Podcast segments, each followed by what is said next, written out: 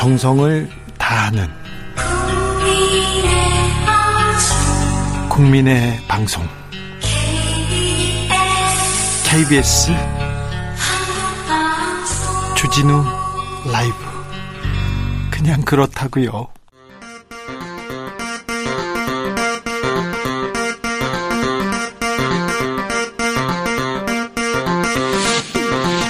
주진우 라이브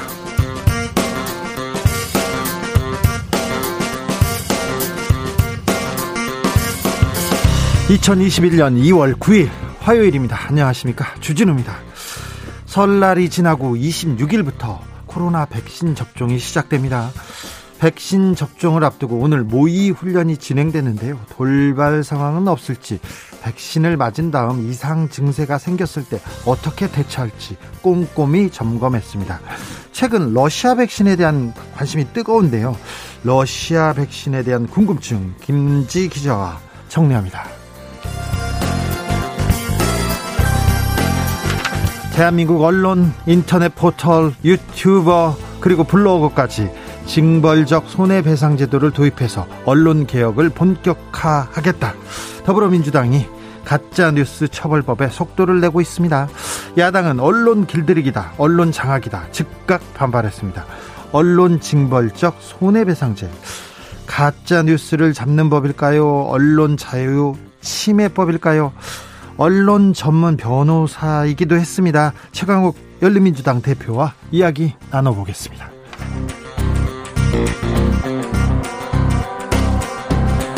설날 연휴가 성큼 다가왔습니다. 코로나 시대 비대면 설날, 설날 밥상을 들었다 놨다 할 화두 무엇일까요?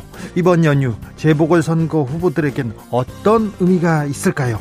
정치연구소 영앤영에서 들여다보겠습니다. 나비처럼 날아 벌처럼 쏜다. 여기는 주진우 라이브입니다.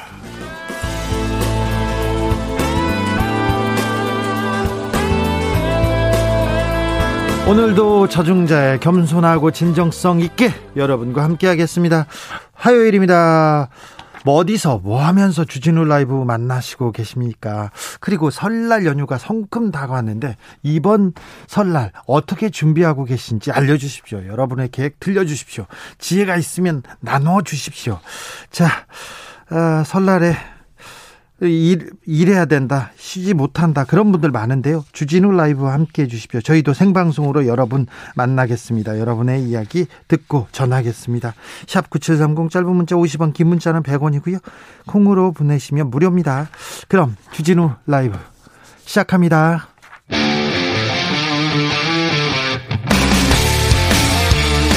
탐사보도 외길 인생 20년. 주 기자가 제일 싫어하는 것은?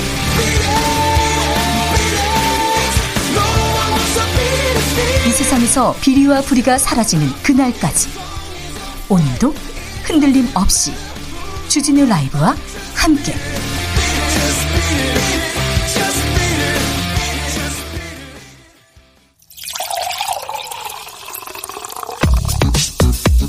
진짜 중요한 뉴스만 쭉 뽑아냈습니다. 줄 라이브가 뽑은 오늘의 뉴스 주스. 정상근 기자 어서 오세요. 네, 안녕하십니까? 설날 연휴 정상근 기자도 쭉 함께합니다. 네, 그렇습니다. 네, 제가 제일 싫어하는 게 뭐라고요? 아, 비리. 네, 네. 비리. 네. 정상근 기자도 함께 합니다. 자, 비리를 쫓아서 어쩔 수 없어요. 네. 대화의 앞뒤가 좀 맞지 않는 것 같은데. 안 맞아도 어쩔 수 없어. 네. 따라오세요. 넘어가겠습니다. 자, 어, 7231님께서 올림픽대로 종합운동장 방향에서 노량진 부근인데요. 명절 전이라 그런지 차가 너무 막히네요. 남부터미널까지 8km 남았는데 소요시간 1시간이라고 합니다. 아이고, 지금, 어, 아무래도 명절이어서 길이 막힙니다. 그래서 어, 조금 일찍 나서야 될 것 같습니다. 길이 많이 막힙니다. 아, 네. 먼저 전하고 들어가겠습니다. 백운규 전 장관에 대한 구속영장 기각됐네요. 네, 월성 1호기 원전 경제성 평가 조작에 관한 혐의를 받고 있는 백운규 전 산업통상자원부 장관에 대한 구속영장이 오늘 새벽에 기각됐습니다. 네. 대전지법은 구속 전 피의자 신문 후 범죄 혐의에 대한 검찰 소명이 충분히 이뤄졌다고 보기 부족하다라며 다툼의 여지가 있어서 피의자의 방어권을 보장할 필요가 있다라고 밝혔습니다. 어, 그리고 원, 월성 원전 자료 삭제 등 혐의로 이미 산업부 공무원 두 명이 구속 기소된 상황이기 때문에 예. 백운규 전 장관에게 증거인멸 우려가 있다고 단정하기 어렵다고 봤습니다. 검찰은 납득하기 어렵지만 더욱 철저히 수사할 예정이다라고 밝혔습니다. 검찰 수사가 백운규 장관을 넘어서 청와대로 갈 거라는 예상이 있었는데요. 일단 제동이 걸렸습니다. 윤석열 검찰총장 판사 사철 의혹 받았는데요. 검찰에서 수사를 했습니다. 검찰에서 수사를 했어요. 검찰총장에 대한 얘기를 그 결론은 무혐의였습니다. 네, 윤석열 총장의 징계 사유가 됐던 이른바 판사 사찰 의혹에 대해서 서울고검이 무혐의 처분을 내렸습니다. 예. 이 판사 사찰 문건은 판사의 개인적 성향, 뭐 정치적 성향 등 이 판사에 대한 신상 정보를 담고 있어서 논란이 된 바 있는데요. 아, 윤석열 총장 측은 증거 없는 독단적인 추측이라면서 판사 정보 수집 업무는 일상 업무다라고 주장한 바 있습니다. 하지만 이 윤석열 검찰총장의 정직 처분 집행 정지를 결정한 서울행정법원은 이 재판부 분석 문건에 대해서 매우 부적절하다라고 지적한 바 있습니다. 예. 아, 그리고 공소 유지를 위해 자료가 어떻게 사용되고 있는지 살펴볼 필요가 있다라며 추가 심리가 필요하다는 입장을 밝혔었는데 네. 이 검찰이 무혐의 처분을 내림으로써 재판에서 다퉈볼 수가 없게 된 상황입니다. 그렇습니다. 무혐의 처분 검찰에서 기소하지 않으면요 죄를 물을 수가 없습니다. 네, 이 사건은 대검 감찰부가 맡고 있었는데 그 윤석열 총장은 이 조사 수사 과정에서 적법 절차를 준수하지 않았다라며 이 사건을 서울 고검으로 보낸 바가 있습니다. 음. 이 서울 고검은 법리 검토를 했으나 혐의를 인정하기 어렵다고 판단했습니다. 혐의를 인정하기 어렵다고 판단을 했는데요. 판사들은 매우 부적절하다고 지적했습니다. 그래서 판사 성향을 그 조사하는 것은 판사 사찰 의혹으로 바로 또 넘어갈 수 있어서 매우 부적절한 것 같습니다. 같다는 어, 서울행정법원 행정법원의 판결이 있었습니다. 음, 환경부 블랙리스트 작성 혐의로 기소된 김은경 전 환경부 장관 오늘 재판이 있었는데요. 네. 실형을 선고받았네요. 네, 서울중앙지법은 오늘 이 직권남용 권리행사 방해 등 혐의로 기소된 김은경 전 장관에게 징역 2년 6개월을 선고하고 법정 구속했습니다. 예, 함께 재판에 넘겨진 신미숙 전 청와대 균형인사 비서관에게는 어, 징역 1년 6개월에 집행유예 3년이 선고됐습니다. 네, 유죄가 나왔어요. 네, 김은경 전 장관과 신미숙 전 비서관은 2017년 12월부터 2018년 1월까지 환경부 공무원을 시켜서 박근혜 정부 당시 임명된 환경부 산하 공공기관 임원들에게 사표 제출을 강요하고 또 공모직 채용 과정에서 청와대가 추천, 청와대 추천 후보자가 임명되도록 채용에 개입한 혐의를 받고 있었습니다. 네. 검찰은 지난해 11월 1심, 결, 1심 결심 공판에서 어, 지위와 권력을 이용해 부정한 사익을 추구하고 목적을 관철하기 위해 불법 수단을 서슴지 않았다며 두 사람에게 징역 5년을 구형한 바 있고요. 어, 김은견 전 장관은 항소 의지를 밝혔습니다. 음, 이 수사를 담당했던 어, 검사 이름이 주진우 검사였어요. 네네. 이분이 우병우 청와대 민정수석실에서 근무하던 분이어서 이 수사를 할 때 굉장히 그 검찰 내에서도 좀 정치적이다 편파적이라는 얘기가 있었는데 어, 법원에서는 아무튼 실형을 선고했습니다. 지금 어, 문재인 정부 들어서 장관 그리고 청와대 비서관이 이렇게 유죄를 받은 것은 처음 있는 일입니다. 네. 열린민주당에서 서울시장 후보를 선출했습니다. 네, 열린민주당은 오늘 서울시장 보궐선거 후보로 김진애 의원을 확정했습니다. 네. 당원 투표에서 66.4%를 얻어서 어, 경쟁자인 정봉주 전 의원을 앞섰습니다. 정봉주 전 의원은 탈락했습니다. 네. 김진애 후보는 수락 연설을 통해서 거품에 도취된 박영선을 이기고 안철수 신기루를 걷어내고 특혜 인생 나경원이 서울을 망치지 못하게 하겠다라고 주장하면서 이 서울시를 SF 같은 공상으로 채울 수 없고 서울시장직을 대선 디딤돌로 내줄 수 없다라고 밝혔습니다. 거품에 도취된 박영선. 네. 네, 김진애 의원은 이 더불어민주당과의 단일화 문제에 관해서 더불어민주당은 후보 단일화 일정과 방식을 열린민주당에 제안하라라고 요구했고요. 아, 우리에게는 10년 전 보궐선거를 승리로 이끈 박원순, 박영선 단일화 성공 모델이 있다라고 밝혔습니다. 어, 지금 황희 문체부 장관 인사청문회가 진행 중이죠? 네네, 그렇습니다. 분위기 어떻습니까? 네, 오늘 청문회는 정책보다는 개인 신상에 대한 의혹이 많이 제기가 됐습니다. 예. 어, 일단 어제 제기됐던 국회 본회의에 병가를 내고 출석하지 않고 가족여행을 다녀왔다라는 부분이 있었는데 그 부분은 잘못했죠? 네, 황희 후보자 이 사실을 인정하고 오늘 청문회에서 부적절했다고 사과했습니다. 네. 어, 그리고 또 하나 제기된 의혹은 생활비와 관련된 것인데요. 네. 황희 후보자가 월 생활비가 60만 원에 불과했다라는 지적이 국민의힘에서 나왔습니다. 이게 무슨 말입니까? 네, 그 해외 여행을 다니면서 어떻게 3인 가족의 월 생활비가 60만 원밖에 안 나오냐라는 건데요. 어, 이에 앞서 황희 후보자는 아껴 쓰고 있다라고 해명을 했었는데 이 해명이 더 논란이 됐었습니다. 그래도 생활비 60만 원이라는 내용은 조금 잘못 전달된 거 아닙니까? 네, 오늘 좀 더 자세히 해명을 했는데요. 어, 이것은 실제 생활비 지출이 300만 원 수준이라고 밝혔습니다. 네, 다만 집세, 보험료, 학비 등을 빼고 신용카드 결제액을 단순히 12로 나눴기 때문에 60만 어, 원이라는 숫자가 나왔다라는 건데요. 어, 그리고 또 황희 후보자의 통장이 50여 개에 가깝다라는 지적도 나왔는데 이 황희 후보자는 대부분 소액 계좌로 통장 정리가 안 됐다고 해명했습니다. 네.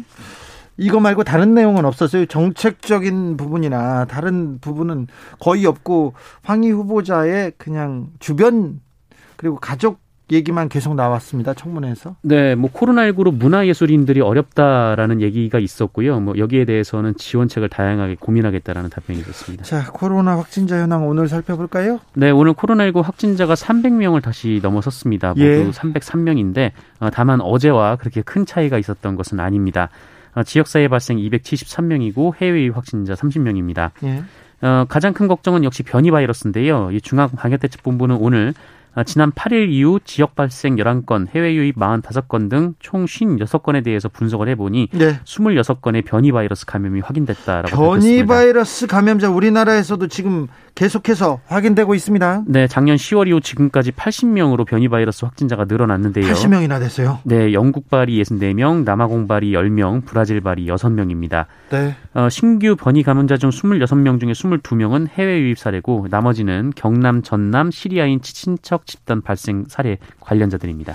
아스트라제네카 백신 접종 26일부터 이번 달 26일부터 시작된다고요? 네, 내일 식약처 최종 점검위원회를 통해서 허가가 날 것으로 보이고요. 24일 75만 명분이 국내에 들어올 예정입니다. 네. 아, 그렇다면 25일부터 보건소 등 접종 기관으로 백신이 배송되고 26일부터 접종이 시작될 것으로 보입니다. 자, 우리도 백신을 맞기 시작합니다. 이번 달부터 더불어민주당 진성준 의원 음 추행 성추행 의혹 제기됐어요? 네, 진성준 의원이 5년 전 한 여성을 성추행했다라는 주장이 제기가 됐는데 이 주장한 사람은 김태우 전 검찰 수사관입니다. 네. 어, 지난 총선 때 진성준 의원과 맞붙었다가 낙선한 바 있는데요. 그렇죠. 서울 강서을에서 같이 붙었죠. 네, 자신의 유튜브를 통해서 제보를 받았다며 이런 의혹을 제기했고 진성준 의원은 어, 가짜 뉴스라면서 어, 반드시 응분의 책임을 지우겠다고 밝혔습니다. 네, 선거 때는 없었던 얘기인데 유튜브에서 본인의 유튜브에서 해당 의혹을 제기했습니다. 포스크에 근무 중인 30대 노동자 설비에 몸이 끼어서 사망했어요. 네, 음, 김용균 노동당 김용균 노동자 때와 비슷한 참변이 어제 포스코에서도 벌어졌습니다. 네. 네 컨베이어 벨트를 점검하던 30대 하청업자 노동자가 어, 주변 설비가 설비가 움직이면서 사고를 당한 건데요. 고인은 사고 후에 병원으로 옮겨졌지만 끝내 숨졌습니다. 김용균 노동자와 거의 비슷한 상황이었네요. 네, 이 포스코에는 컨베이어 벨트 그리고 여기와 연결된 unloader라는 운반 설비가 있는데요. 이 철광석 원료 같은 것들을 퍼나르는 설비인데 이 점검이 진행 중일 때에는 이 기계들을 멈추는 게 상식인데요. 이 컨베이어 벨트는 멈춰 있었지만 이 unloader가 작동을 했었습니다. 어, 그런데 이 포스코에서 중대재해가 반복되고 있습니다. 불과 두 달 전인 지난해 12월 어, 추락 그리고 트럭 충돌 사고로 두 명이 숨졌고요. 이번 사고를 포함해서 최근 3년간 무려 19명이 산업재해로 숨졌고 이 중에 14명이 협력업체 노동자입니다. 네. 어, 올해 초 포스코 회장이 직접 안전관리 강화에 3년간 1조 원을 투입하겠다라고 공언했지만 지난달만 해도 고용노동부가 천 건이 넘는 위반 사항을 적발했습니다. 네, 하지만 공장이 계속 돌아갔고요. 참사가 또 발생했습니다. 아, 얼마나 더 많은 사람들이 죽어야 죽어야 이렇게 아, 노동자들의 생명이 존중될지 아 참 안타깝습니다. 안타까운 일은 오늘도 계속되고 있습니다. 현대자동차에서 기아 자동차에서 애플카를 만든다 이런 얘기가 연초부터 계속 있었어요. 근데 네네. 결국 그 협상은 결렬됐는데 현대차 임원들이 이 내용을 좀 먼저 알았나 봐요. 주식을 팔아치웠습니까? 네, 지난달 8일 한 국내 언론에서 현대차 그룹이 애플과 자율주행 전기차를 개발할 중이다, 개발을 협의한다라는 소식이 나왔는데 그, 그 기사가 나오고 현대자동차 주식, 뭐 기아차 주식이 막 날아다녔다고 합니다. 네, 엄청나게 올랐습니다. 네. 현대차가 이 보도를 부인하지 않았기 때문인데요. 네. 어, 그러다가 어제 이 애플카 개발설에 대해서 공식 부인하면서 주가가 폭락을 했습니다. 네. 어, 그런데 그 와중에 현대차 일부 임원, 그러니까 임원 13명이 3 3,400주 넘게 고점을 찍었을 때 주식을 매도했습니다. 이 코로나로 주식가 주식이 크게 떨어졌던 지난해 3월과 비교하면 많게는 3배 가까이 차익을 봤다라고 하는데요. 3배나요? 네. 네, 이에 대해서 불공정 거래가 없었는지 조사해야 한다라는 지적이 나오고 있습니다. 네. 또 개미들이 많은 피해를 봤는데 현대차 임원들은 이렇게 그 소식을 알고 빠져나갔다면 이건 또 문제가 될 것 같습니다. 네네. 이모 집에 맡겨진 10살 아이가 있었습니다. 그런데 그 아이가 학대로 사망했습니다. 네, 경기도 용인시의 한 아파트에서 아동학대로 의심되는 사건이 또 발생했습니다. 어, 어제나 12시 반쯤 아이가 욕조에 빠졌다는 신고를 받고 119가 출동을 했는데 아이는 결국 사망을 했습니다. 어, 그런데 의료진이 이 과정에서 아이 몸 곳곳에서 멍자국을 발견했고 학대가 의심된다면 경찰에 신고를 했습니다. 어, 이에 경찰이 아이의 이모와 이모부 등 40, 대 부부를 긴급 체포했는데요. 어, 이들 부부는 처음에 아이를 몇 번 때린 적이 있다고 진술을 했다고 하는데 경찰 조사 결과 아이에게 물고문을 했다라고 합니다. 물고문이요? 네. 어, 이틀 정도 때렸고 훈육 차원에서 욕조에 물을 받아놓고 아이를 물 속에 넣었다 뺐다라는 행위를 했다. 잠시만요. 겁니다. 욕조에 물을 받아놓고 아이의 머리를 계속 물에다 넣었다는 거 아닙니까? 네, 군사 독재 시절 때 있었던 그 물고문을 했다라는 건데요. 어, 그러다 아이가 숨을 쉬지 않자 어, 신고를 했다라고 합니다. 어, 다만 이 아이의 그 사고 원인이 그 익사는 아니다라는 1차 감식 결과가 나왔습니다. 어, 그 전에 쇼크로 인한 사망이 굉장히 좀 유력한 상황인데요. 어, 실제 아이 몸에 멍과 함께 묶인 흔적까지 발견돼서 결박한 뒤 폭행했을 가능성도 높은 상황입니다. 10살 아이를 묶어놓고요. 네, 자세한 부검 결과는 2주 뒤에 나오고요. 경찰은 구속영장을 신청했습니다. 아, 이모가 이모부도 문제가 있었던 거죠? 네, 두 사람 모두 구속영장이 신청됐습니다. 아, 네. 10살 아이가 학대로 사망했습니다. 오늘도 또 이런 소식을 전해야 되네요. 주스 정상근 기자와 함께 했습니다. 감사합니다. 고맙습니다. 금연경님께서 울산인데요. 설 연휴에 집콕하려고 식량 구매하러 하나로마트 왔습니다. 식량 구매. 뭐, 굉장히 뭐, 일단 많이 그렇죠. 요즘은 코로나 시대여서 마트 가거나 시장 가도 한 번에 많이 사가지고 그리고 그 시장 가는 횟수를 줄인다고 합니다. 울산은 재난지원금 지급과 설 대목이 겹쳐서 하나로마트 너무 복잡하네요. 다들 설 연휴 잘 보내세요. 네. 설날 잘 보내십시오. 이찬규님은 저희는 육남 일녀 가족입니다. 코로나19 방역 지침 5인 이상 모임 금지라 올해 구정 제사는 못 모시고요. 지난주에 일요일에 남자 형제 4명만 부모님 산소 찾아뵙고 인사드렸습니다. 많이 섭섭했지만 저 세상에 계신 부모님도 이해하시겠죠. 있죠. 그러면 이해하실 겁니다. 잘하셨다고 이렇게 토닥토닥 해주실 겁니다. 8672님은 아이들이 행복한 세상이 천국입니다. 아이들이 불행한 세상은 지옥입니다. 그렇게요. 아, 10살짜리 아이를 묶어서 때리고 물고문을 했다니요. 너무 좀 가슴 아팠습니다. 교통정보센터 다녀올게요. 임초희 씨. 주진우 라이브.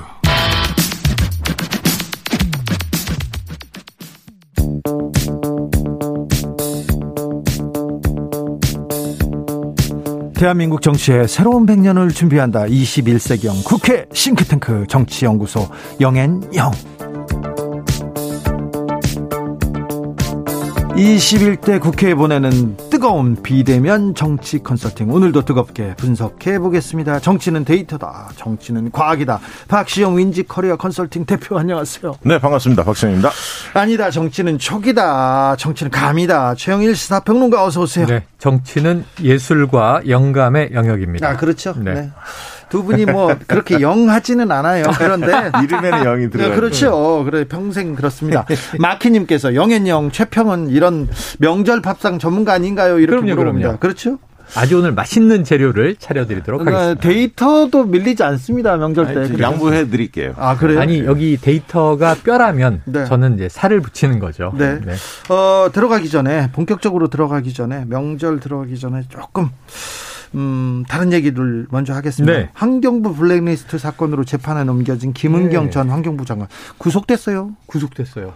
네. 이게 직권 남용으로 구속된 거는 굉장히 특이하죠? 네. 직권 남용. 지금 우리가 이제 이 탄핵이 국회에서 가결된 임성근 부장판사. 네.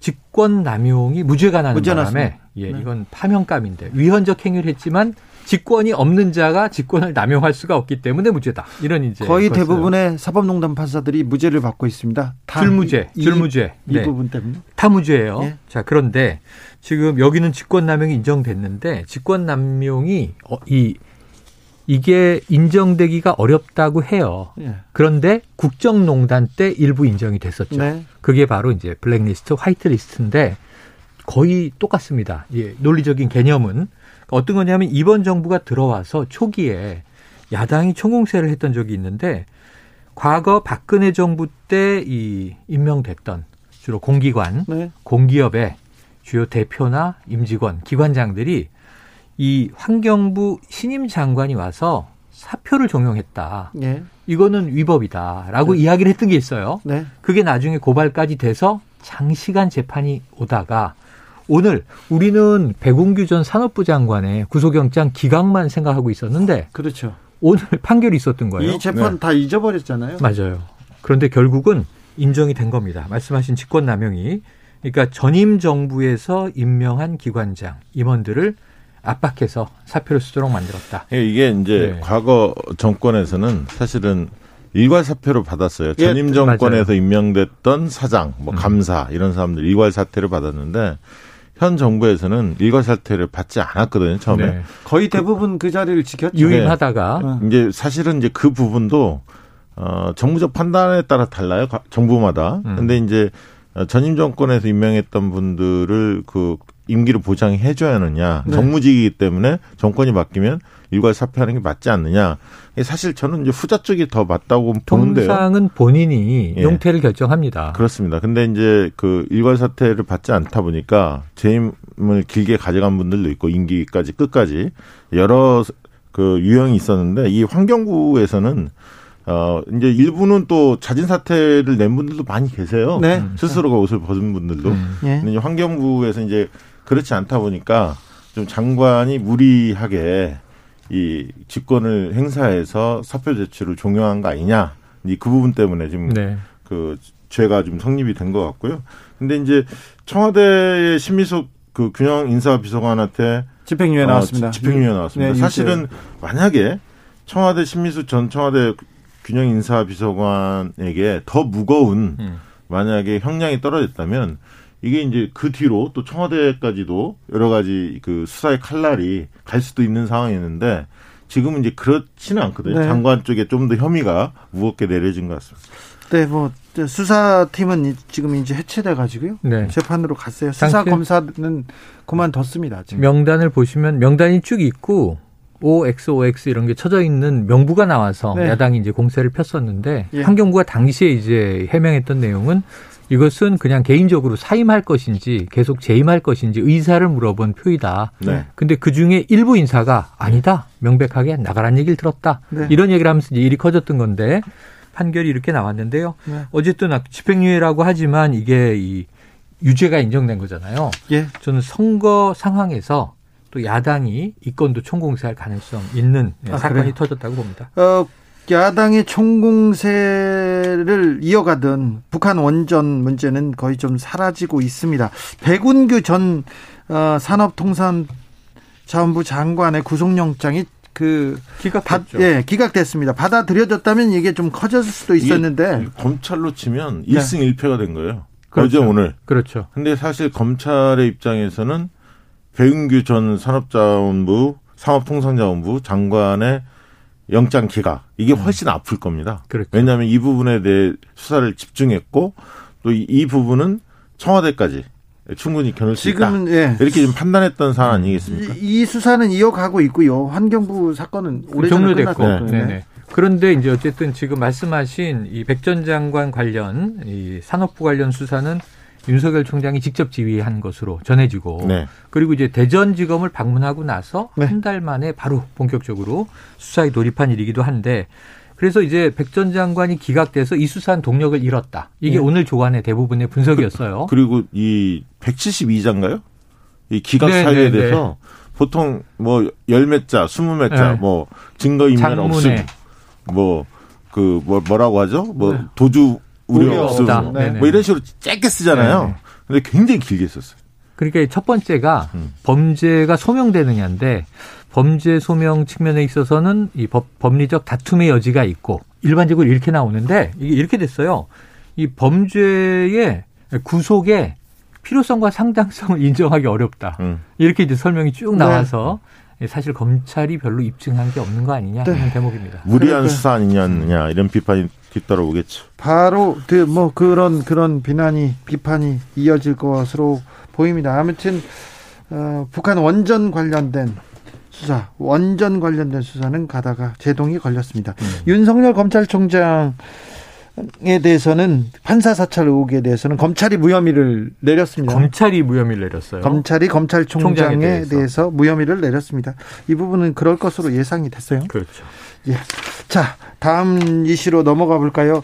지금 자 4월 재보궐 선거 지금 네. 판세가 좀 어떻습니까? 지금 어떻게 좀 보입니까? 아, 그러니까 연초에 신년 여론조사가 막 쏟아졌죠. 맞아요.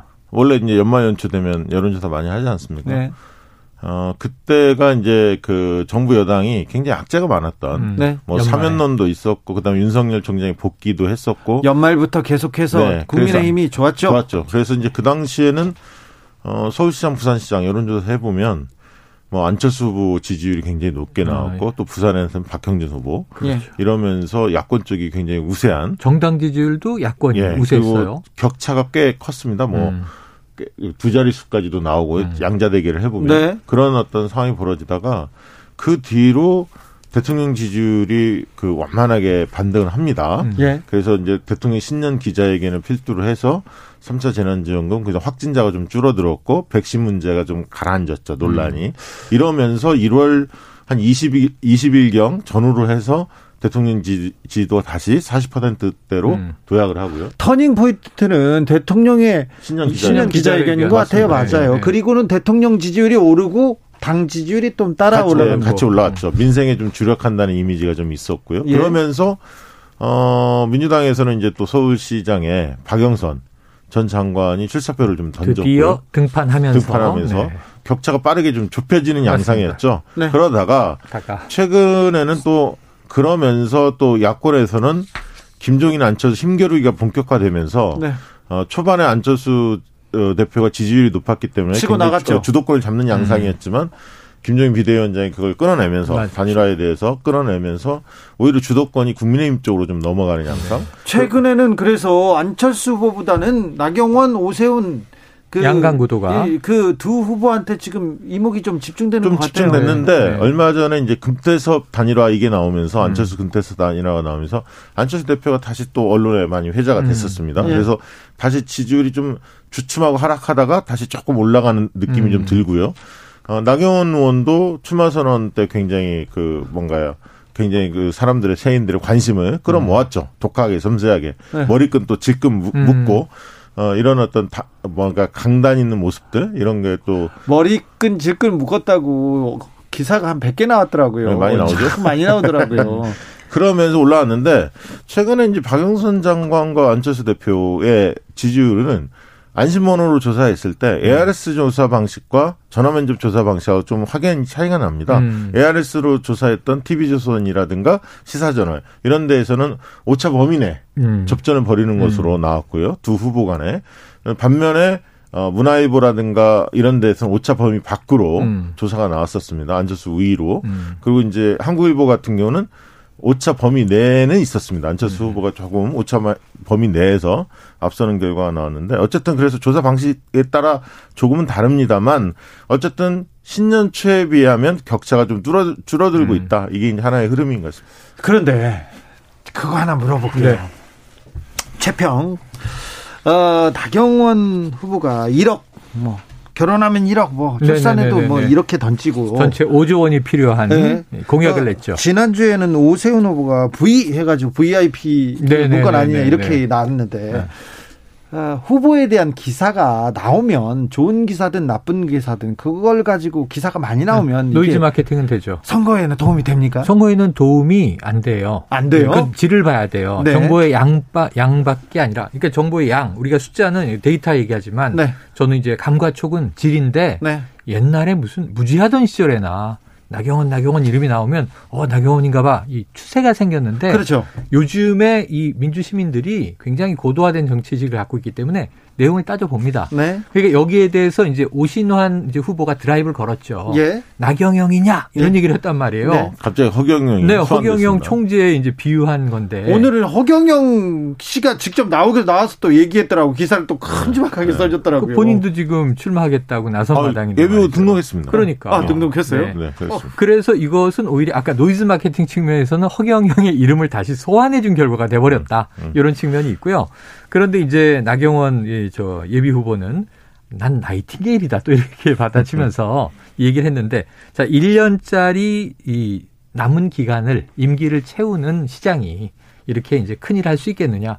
아 근데 사실은 이걸 비판하려면 당 지도부를 먼저 얘기해야 되는 게 부산에서는 한일 해저 터널 얘기했잖아요.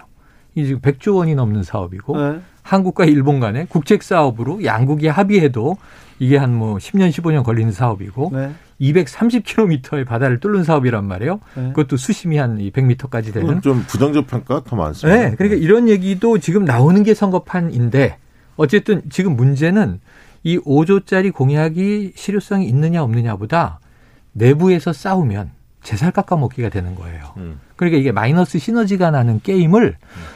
어, 이게 절박하다 보니까 그런 건데 국민의힘 내부에서 시작했다. 이게 문제고. 그 다음에 또 뭐라고 저 오세훈 전 시장이 비판했냐면 자, 이 너무 강성보수 색깔을 띄어서 당을 이렇게 만든 게 누구냐? 네. 여기 또 황교안 전 대표가 소환이 되잖아요. 예. 황교안, 나경원 투탑 체제 아니었느냐라고 비판을 해요. 그렇죠. 지난 선거 그 예. 그 망친 사람들이 바로 당신 아니냐 얘기했 그럼 이게 이제 어떤 흐름으로 가냐면 김중 위원장도 계시잖아요. 그때 그렇죠. 선대위원장 하셨잖아요. 맞습니다. 네. 불편했을 것 같은데. 그 그러니까 서로 그러니까 네. 이게 과거 지도부와 현재 지도부를 동시 타격하면서 네. 사실은 이게 또 제살 깎아먹기에 이제 한 양상이 드러나고 그러니까 이게 있다. 이번 이렇게 첨예한 선거 음. 치열한 선거에서는 누가 실수 안 하느냐. 맞아요. 이게 중요하고요. 그 맞아요. 그 실수가 지금은 잊혀지지만 TV 토론을 하면 음. 다시 살아납니다. 맞아요. 그 얘기로 넘어가 보겠습니다. 음. 그 가기 전에 9709님께서 중도층이 설문조사에 응하기는 하는지 궁금해서 궁금해요. 궁금해. 음. 이거 물어봅니다. 자, 중도층이 설문조사에 지금 영향을 미칩니까? 그리고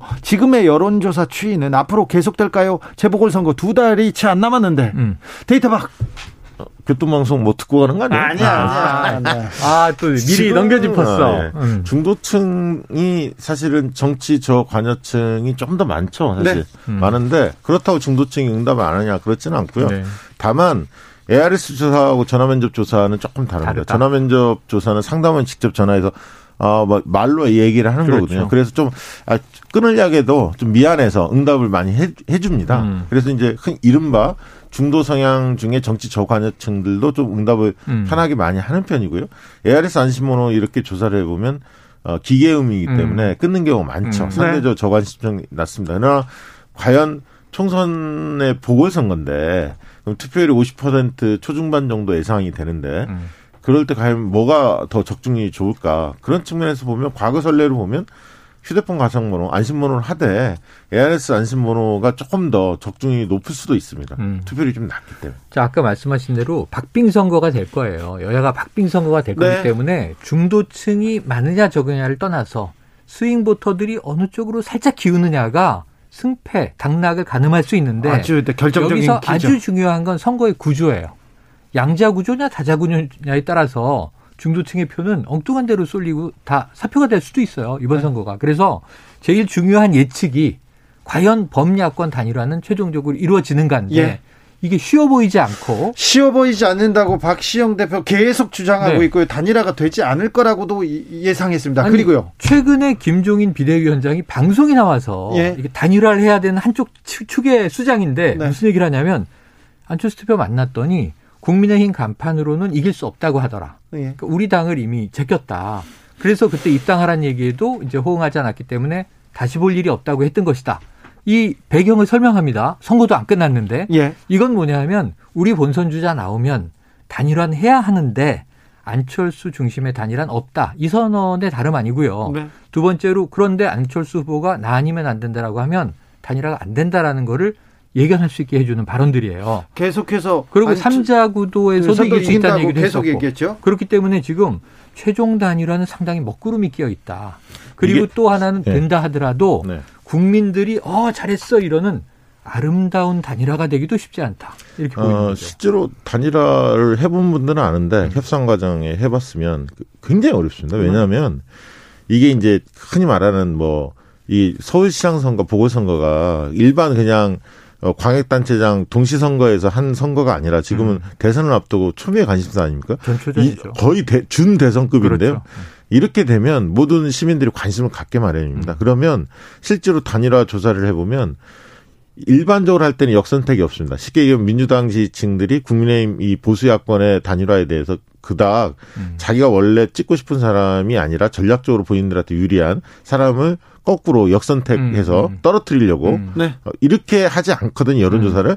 그런데 이런 이번... 초대형 이벤트가 벌어지면 대, 선이라든가 이런 식으로 단일화가 들어가면 지난번 2012년 안철수 네, 문재인 네. 때도 그랬어요 뭐냐면 한 일주일 전 4, 5일 전에는 여론조사가 일반적으로 나와요 음. 그러나 언제 단일화 할 것처럼 막 언론이 어, 나오잖아. 어. 며칠간 며칠 날 할 것 같다. 막 이렇게 예상 기사가 나오면 하루 이틀 사이에 이게 막 5% 음, 움직입니다. 그러면 그것을 과연 누를 짤때 어. 예를 들면 안철수 후보 같은 경우는 민주당 지지층 빼자. 음. 오히려 자, 기가더 세니까 어. 국민의힘 최종 주자한테 민주당이 역선택할 가능성도 이렇게 그렇지. 주장할 수도 있고요. 네. 이게 수시로 바뀔 수가 어. 있습니다. 그래서 방식이. 이 쉽지 않습니다. 음. 이 룰을 단일화 룰, 그 삿바 싸움 하나, 문구 하나에 따라서 지금 당락이 바뀌기 때문에 음. 그때 가면 더 좀 예민해지죠. 예민해지죠. 왜냐하면 지금 국민의힘 최종 주자 까지만 지금 결정이 됐거든요. 음. 네. 방식 100% 여론조사를 하되 음. 민주당 지지층까지 모든 지지층을 음. 다 포함하는 포함한다. 방식으로 결정이 됐는데 네. 근데 거기서도 여성 가산점 10%가 있기 때문에 맞아요. 오세훈 나경원 이 두 분이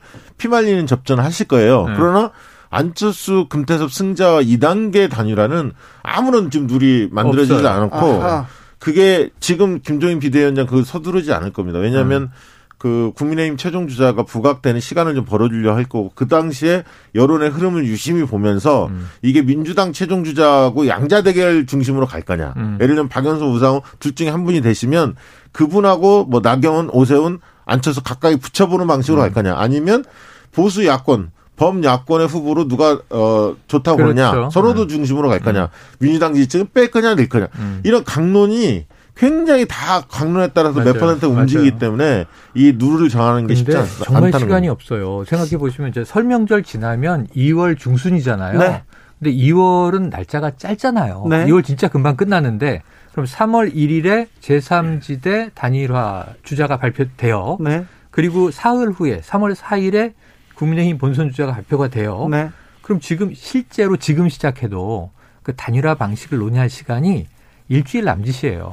그래서 쉽지 않을 텐데 그리고 안철수 대표가 단일화를 몇 번 해봤고요. 맞아요. 굉장히 예민하고 맞습니다. 그 부분에 대해서 굉장히 좀 디테일을 강조하시는 분인데 음. 자 그런데 어제 국민의힘 김연아 비대위원이 어. 주진우 라이브에 와가지고 야권 단일화 잘 안 되기를 바라는 언론 많다. 네네네. 네, 평론가들 네. 너무 많다 이렇게 어. 얘기하는데 자기네들은 잘 되고 있다 이렇게 얘기를 하더라고요. 어. 그래도 그 잘 되는 게 좋죠. 국민의힘 입장에서 잘 되는 네. 게 당연히 음. 어, 필요할 텐데 과거 선례로 보면 그렇다는 거죠. 뭐 안 되길 바라는 게 아니라. 네, 그래서 쉽지 않다. 네. 자, 아까 얘기했던 박시영 대표님이 계속해서 좀 강조하고 있는 부분이 TV 토론이 음. 변수가 될 것이다. 맞아요. 코로나 시대다. 비대면이기 때문에 TV 토론이 더 중요해졌다. 계속 얘기하고 있습니다. 자, 그러면 일단 금태섭 안철수 네. TV 토론 해야죠.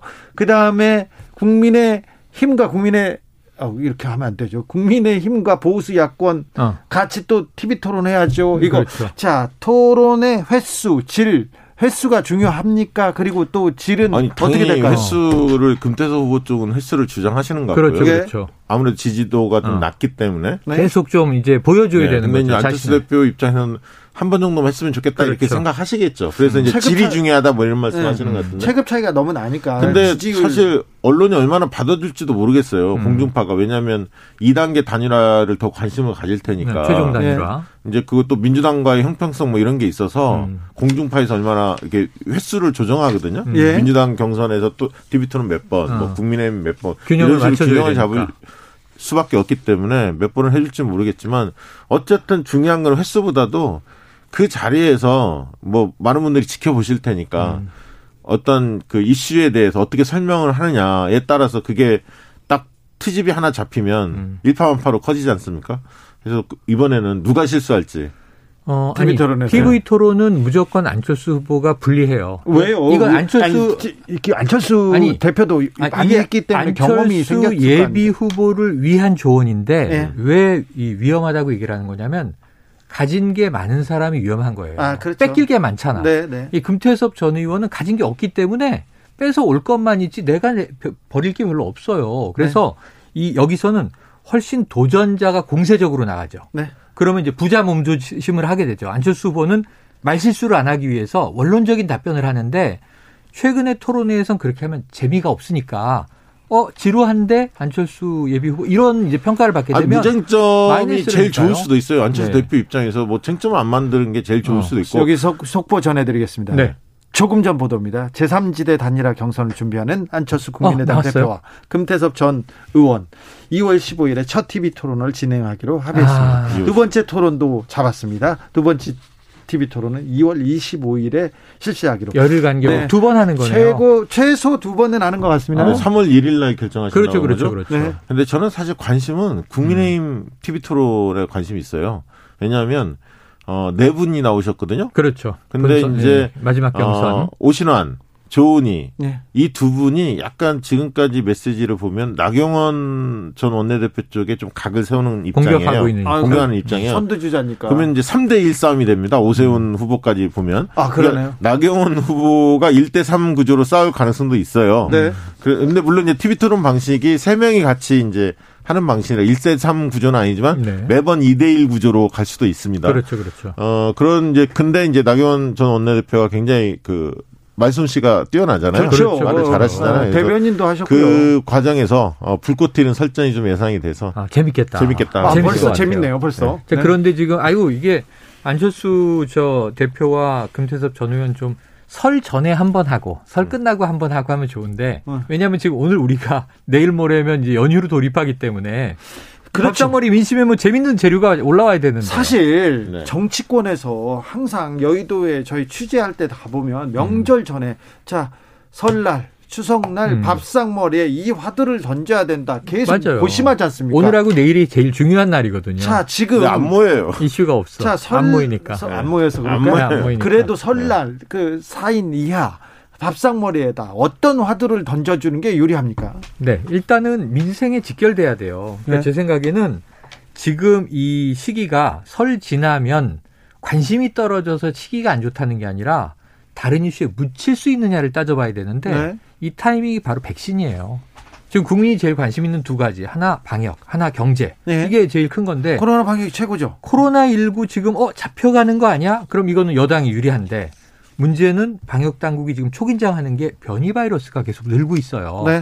그럼 변이 바이러스가 국내 유입되는 속도와 백신이 접종되는 속도의 속도 싸움이라고 전문가들이 얘기하고 있는데 정부는 어떻게든 백신을 빨리 어 아스트라제네카가 고령자들에게 효과 있을까 없을까 내일 결정 나는데 아스트라제네카 맞춘다는 거거든요 일단은 근데 파이자가 2월 말 3월에 들어온다는 거예요 원래는 그래. 여름에 들어오기로 했던 거예요. 그런데 2월 26일부터 접종이 시작되지 않습니까? 맞습니다. 네. 그럼 이제 이 백신 접종이 제일 큰 이슈예요. 네. 사회적으로. 네.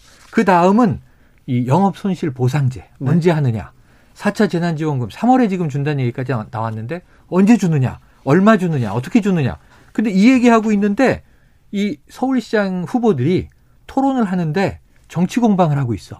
그럼 이건 정말 국민 이 시민들을 외면하는 일이 되고 시민들도 외면할 것이다. 저도 이번에 이번 선거의 가장 큰 변수는 가장 큰 변수는 그냥 문재인 대통령의 지지율이 얼마나 가느냐, 이 코로나 방역이 얼마나 가느냐 이쪽이 더 큰 연동돼 그, 있죠. 큰 연동돼 잘 보셨어요. 관심사로 아, 역시 역시 예리합니다. 아, 제가요? 어, 네. 네. 아, 죄송합니다. 자. 그래서 여당은 지금 어떻게 보면 이제 내일 사이에 오늘 내일 이제 내일 남았을 텐데 내일 예를 들면 4차 재난지원금 관련해서 보편과 선별 음. 두 가지를 다 하겠다. 이낙연 당대표 얘기는 예. 기재부 홍남기 부총리가 예. 선별만 좀 하자. 맞아요. 이러면 음. 이제 대통령도 재정 범위 내에서 신속하게 그렇죠. 음. 최대한 이런 음. 얘기를 했는데 이걸 빨리 정리를 해야 합니다. 음. 그게 내일 밥 내일 뭔가 정리된 나오면, 메시지가 어. 나온다면 어, 민심에 좀 그렇죠. 영향을 미칠 그렇죠. 가능성이 자, 있고요. 그러면 여당 여당과 지금 청와대에서는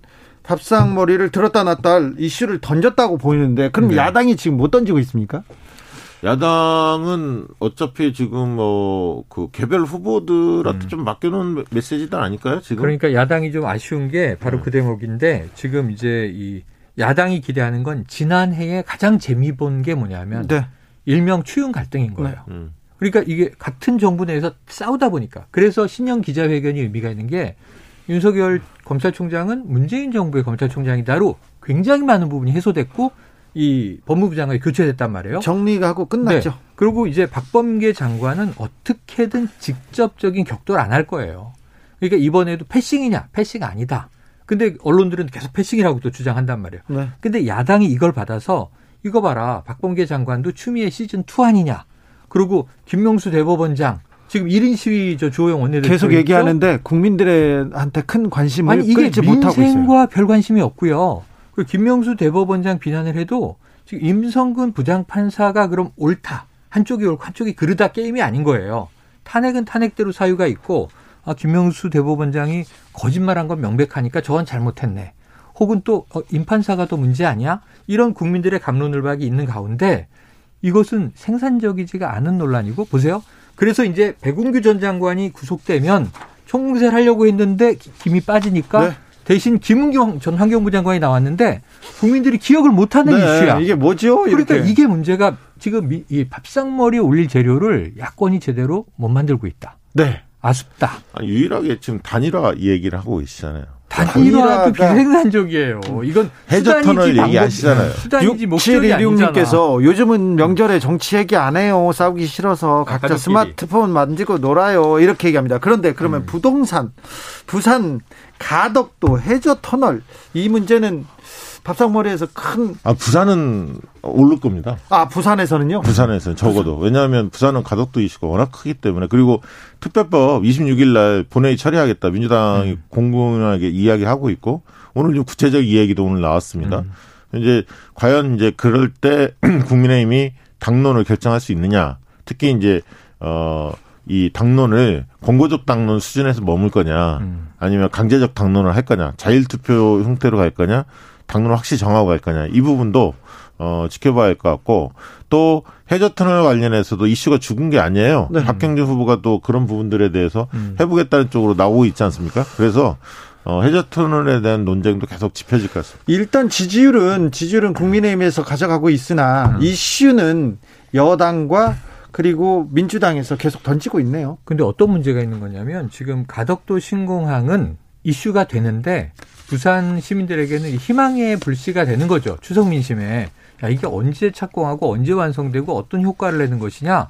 근데 처음에는 김종인 대표가 신공 하나 만든다고 이게 경제가 나아질겠느냐 했지만 네. 이제는 아니다. 바뀌었어요. 네. 여야 이견이 없는 프로젝트예요. 그런데 문제는 제가 관심 있는 거는 지금 TK 민심이 불타오르기 시작했어요. 이번에 재보선 대상 지역은 아니에요. 네. 그럼에도 불구하고 보수의 본산으로 국민의힘에게는 매우 중요한 지역이고 그렇죠. 다수 의석이 모여 있는 곳이에요. 그래서 부산 음. 민심은 TK까지 동의를 받아내라는 겁니다. 그겁니다. 국민의힘이. 그겁니다. 그래서 지금 부산 시민들이 어 가덕도 좋지 얘기하는 과정에 옆 동네가 신경 쓰이는 거야. 네. 왜냐하면 여기서는 천인공로 할 처음에 얘기 나왔고 이 중앙 정부의 중앙 정치 무대에서는 얘기 안 하는데 지도부에서도 얘기 안 하는데 현장에서 나오고 있다는 걸 어떻게 제어할 것이냐. 이군님께서 부산 가덕도보다는 민생 일자리 부동산 얘기 훨씬 더 많이 해요. 내려와서 현장 조사 좀 해보세요. 아, 얘기합니다. 이일 삼칠님은 부산 사람입니다. 주변 분들 가덕도 해저터널 관심 없습니다. 이게 부산 말인지는 잘 모르겠습니다. 네. 네. 자, 정치연구소 영앤영, 최영일, 박시영 두 분 오늘도 감사했습니다. 고맙습니다. 고맙습니다. 세배 드릴 테니까 세뱃돈은 나중에 주십시오. 아, 네. 설잘 보내십시오. 네. 저는 잠시 쉬었다가 6시에 2부에서 돌아오겠습니다. 2부는 최강욱 열린민주당 대표와 시작하겠습니다.